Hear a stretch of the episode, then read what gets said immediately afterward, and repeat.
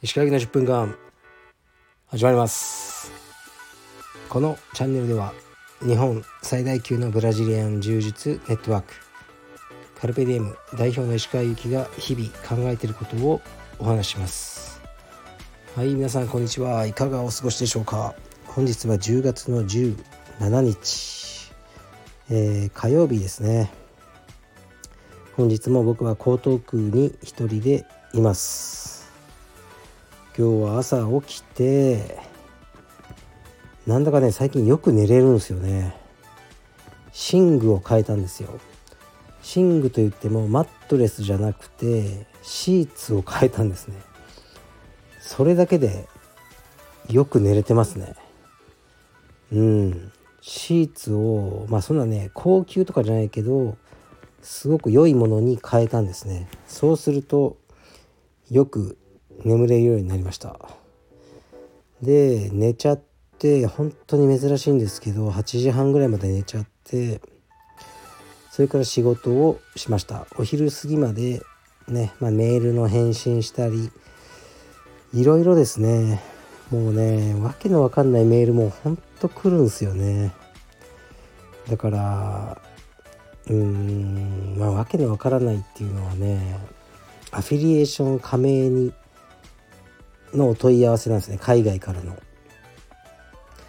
もうねほんとわけのわかんない人が多いのでとりあえずねなんだろうもうコロナも終わったことだしもう会いに来いにしようかなって。一回東京まで出てきて会いに来てくれと。ねカルピディエムの看板を使いたいなら。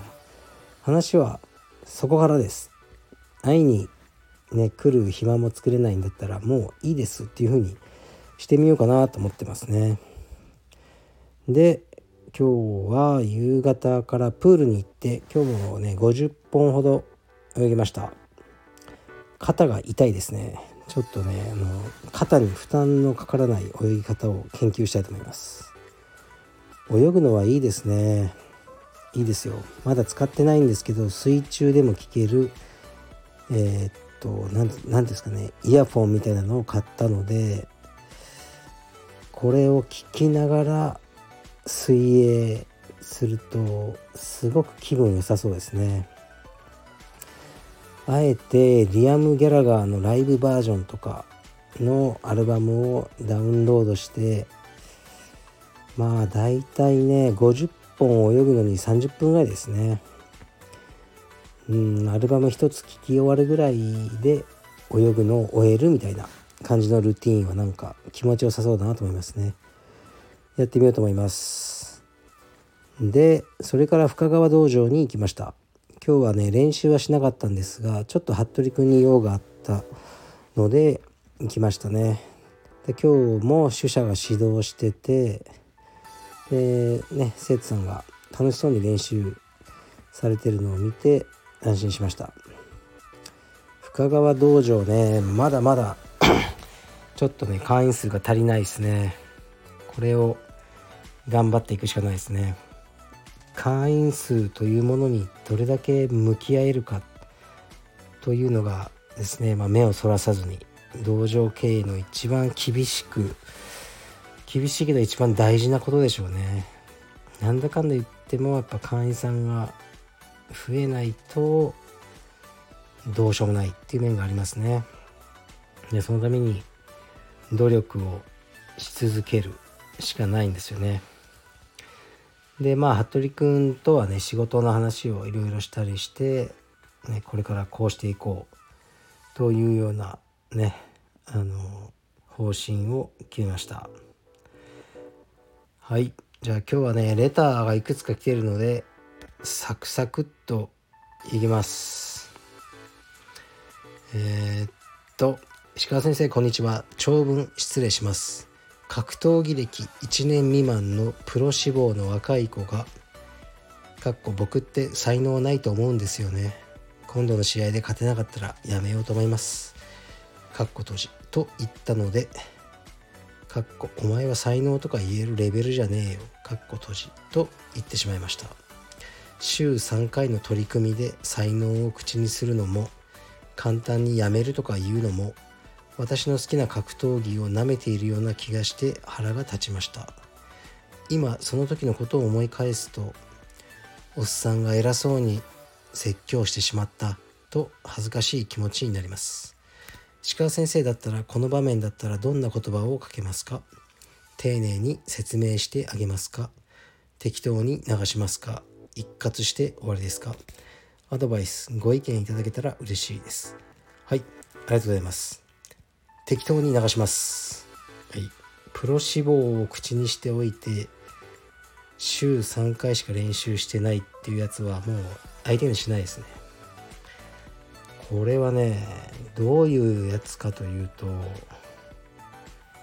東大に行きたいと言いながらあの全く勉強してねえとかね。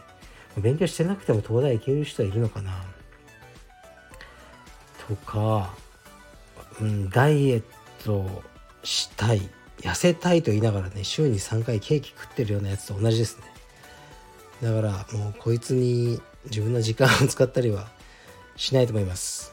だからまあ多分やめちゃったと思うんですけど、まあ、当然ですよね。いろんな子がいてね若い子も、まあ、みんなが続くわけじゃないからでもうーん決まってはないですよね。こういう子は続くとかこういう子は強くなるとかさ僕にも分かんないけどやはりね練習量は嘘つかないんでとにかく練習を常にやってないとダメですよね。うん。だからまあ練習をよくしてるんですよ。あのだからうちの世良とかも。なんかまあ世良なんていうかな。指導者としてはうんもうちょっとというところは僕は結構感じますね世良に関しては。道場のスタッフとしても。でも彼がすごいのはもう常に練習をしてることですね。でそこがまあ選手たちは一番大事ですよね、まあ、これも聞いてるのかもしれないけど。うんよく練習をしてます。で遠征とか行ってもどっか見つけて練習してまあ貪欲にねもう30何歳かんない結構年もいってるけどとにかく練習をよくしてますね。彼のマインドはもうね道場のメンバーさんよりも自分の練習。っていうのはもう全身から溢れ出てて、まあ、それはいいことか悪いことか分かんないんですけど練習をしてるってことはもう尊敬に値しますね。ファイターとして。だからこの若いやつがもう週3回とかダメです。もう家に帰ってプレイステーションでもしてなさい。という感じですね。はい。では次いきます。これなんだろうな。ちょっと読みますね。来たから読みますね。本当にこれ捏造捏造じゃないですからね。誰が何らかの意図を持って書いたことかもしれませんしそれは分かりません。嘘か本当かも分かりません。でもこれは今日送られてきたのを僕はそのまま読みます。鹿先生いつもお世話になっております。私はカルペディウム青山の40代池叔父会員です。嘘をつくな。青山道場には汚ねえじじいしかいねえだろう。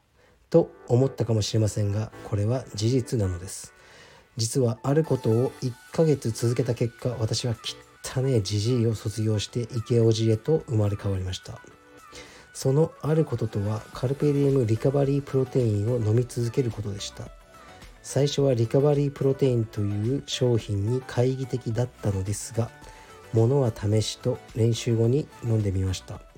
すると翌日の疲労回復具合に驚きました。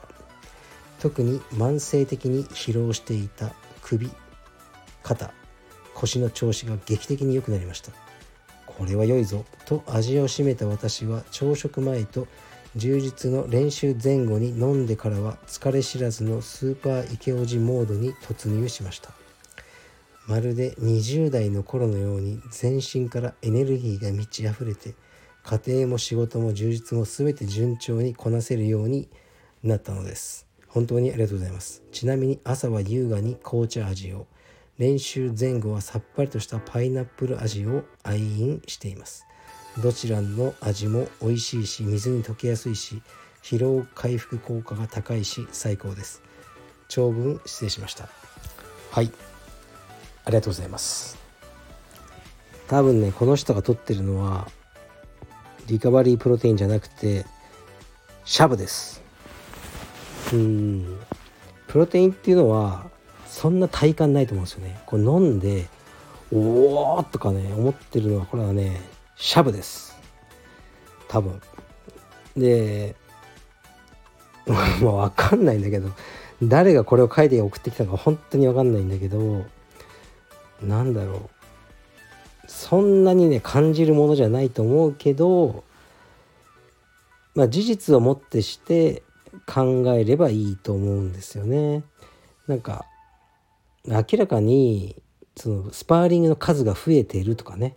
前は1回休まないといけないのが今日は全部投資でできたとかそういう数的ななんか客観的な事実を見ればわかると思うんですけど僕もね朝晩飲んでるのでうーんまあ体つきもそうですね。割と48歳にしてはいまだにマッチョ体型を維持してると思うしまあ毎日ね1キロ2キロ1.5キロぐらい泳いでもそんな疲れてないっていうのはあるのでまあきっとこのプロテインが効いてるんだろうなって感じですね。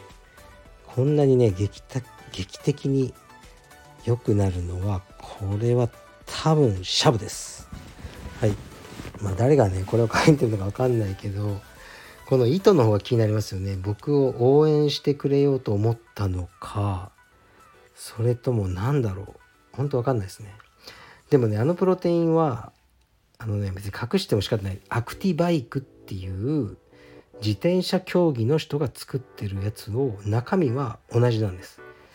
オリジナルのテイストは作ってもらってます。そういうものなんですね。で今日ね偶然そのサイクリストで割と有名だっていう人にお会いする機会があったんですよ。全く別の話で。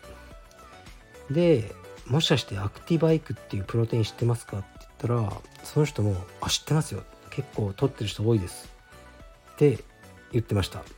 だからサイクリストねああいうあのタイムにシビアな競技の方が、ね、あの多く支持されている商品なんです。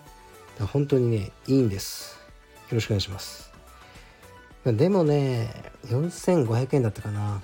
1袋売れても僕への利益ってね1000円ぐらいなんですよ。うん。いろいろね計算すると。でねだったらもう T シャツと変わんないんですよね。1枚。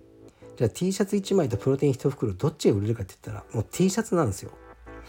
売りづらいんですね。あのプロテインっていうのは商品としては。でそれにねやっぱ食品だから何かあったら大変じゃないですか。これ飲んでねなんかうん体壊したとか。だからそういう時のためにうんまたね今までとは違う種類のすごくね高い保険に入らざるを得なかったんですね。でまあねぶっちゃけねもう何も儲かんないんですよ。だから本当にね T シャツ売った方がまあ儲かるんです。じゃあなんでこのねプロテインやってるかというとね本当に商品がいいと思ったからやってるんですよ。この商品がいいと思ったし、まあ、この商品に僕のブランドを乗っけたいと思ったということですね。その気持ちでやってます。だからいい商品です。お願いします。あとはなんかこのライフスタイルの方にカルピディエムの商品を広げていきたいなって思いがあるんですね。アパレルだけじゃなくてプロテインって今やってるんですよ。えっとねシャンプーコンディショナーボディーソープとかもうね1年ぐらいかかるらしいんですけどやってますよ。あとね道着用の洗剤とかねもうそういうのもねいろいろねやってるんです。であのねライフスタイルブランドとしてカルピディウムが確立されていけば良いなっていう思いでいろいろとやってます。はい。というわけでねまたねいろんなレター来てますけどね。ちょっともう全部は読めないんでよろしくお願いします。じゃあ失礼します。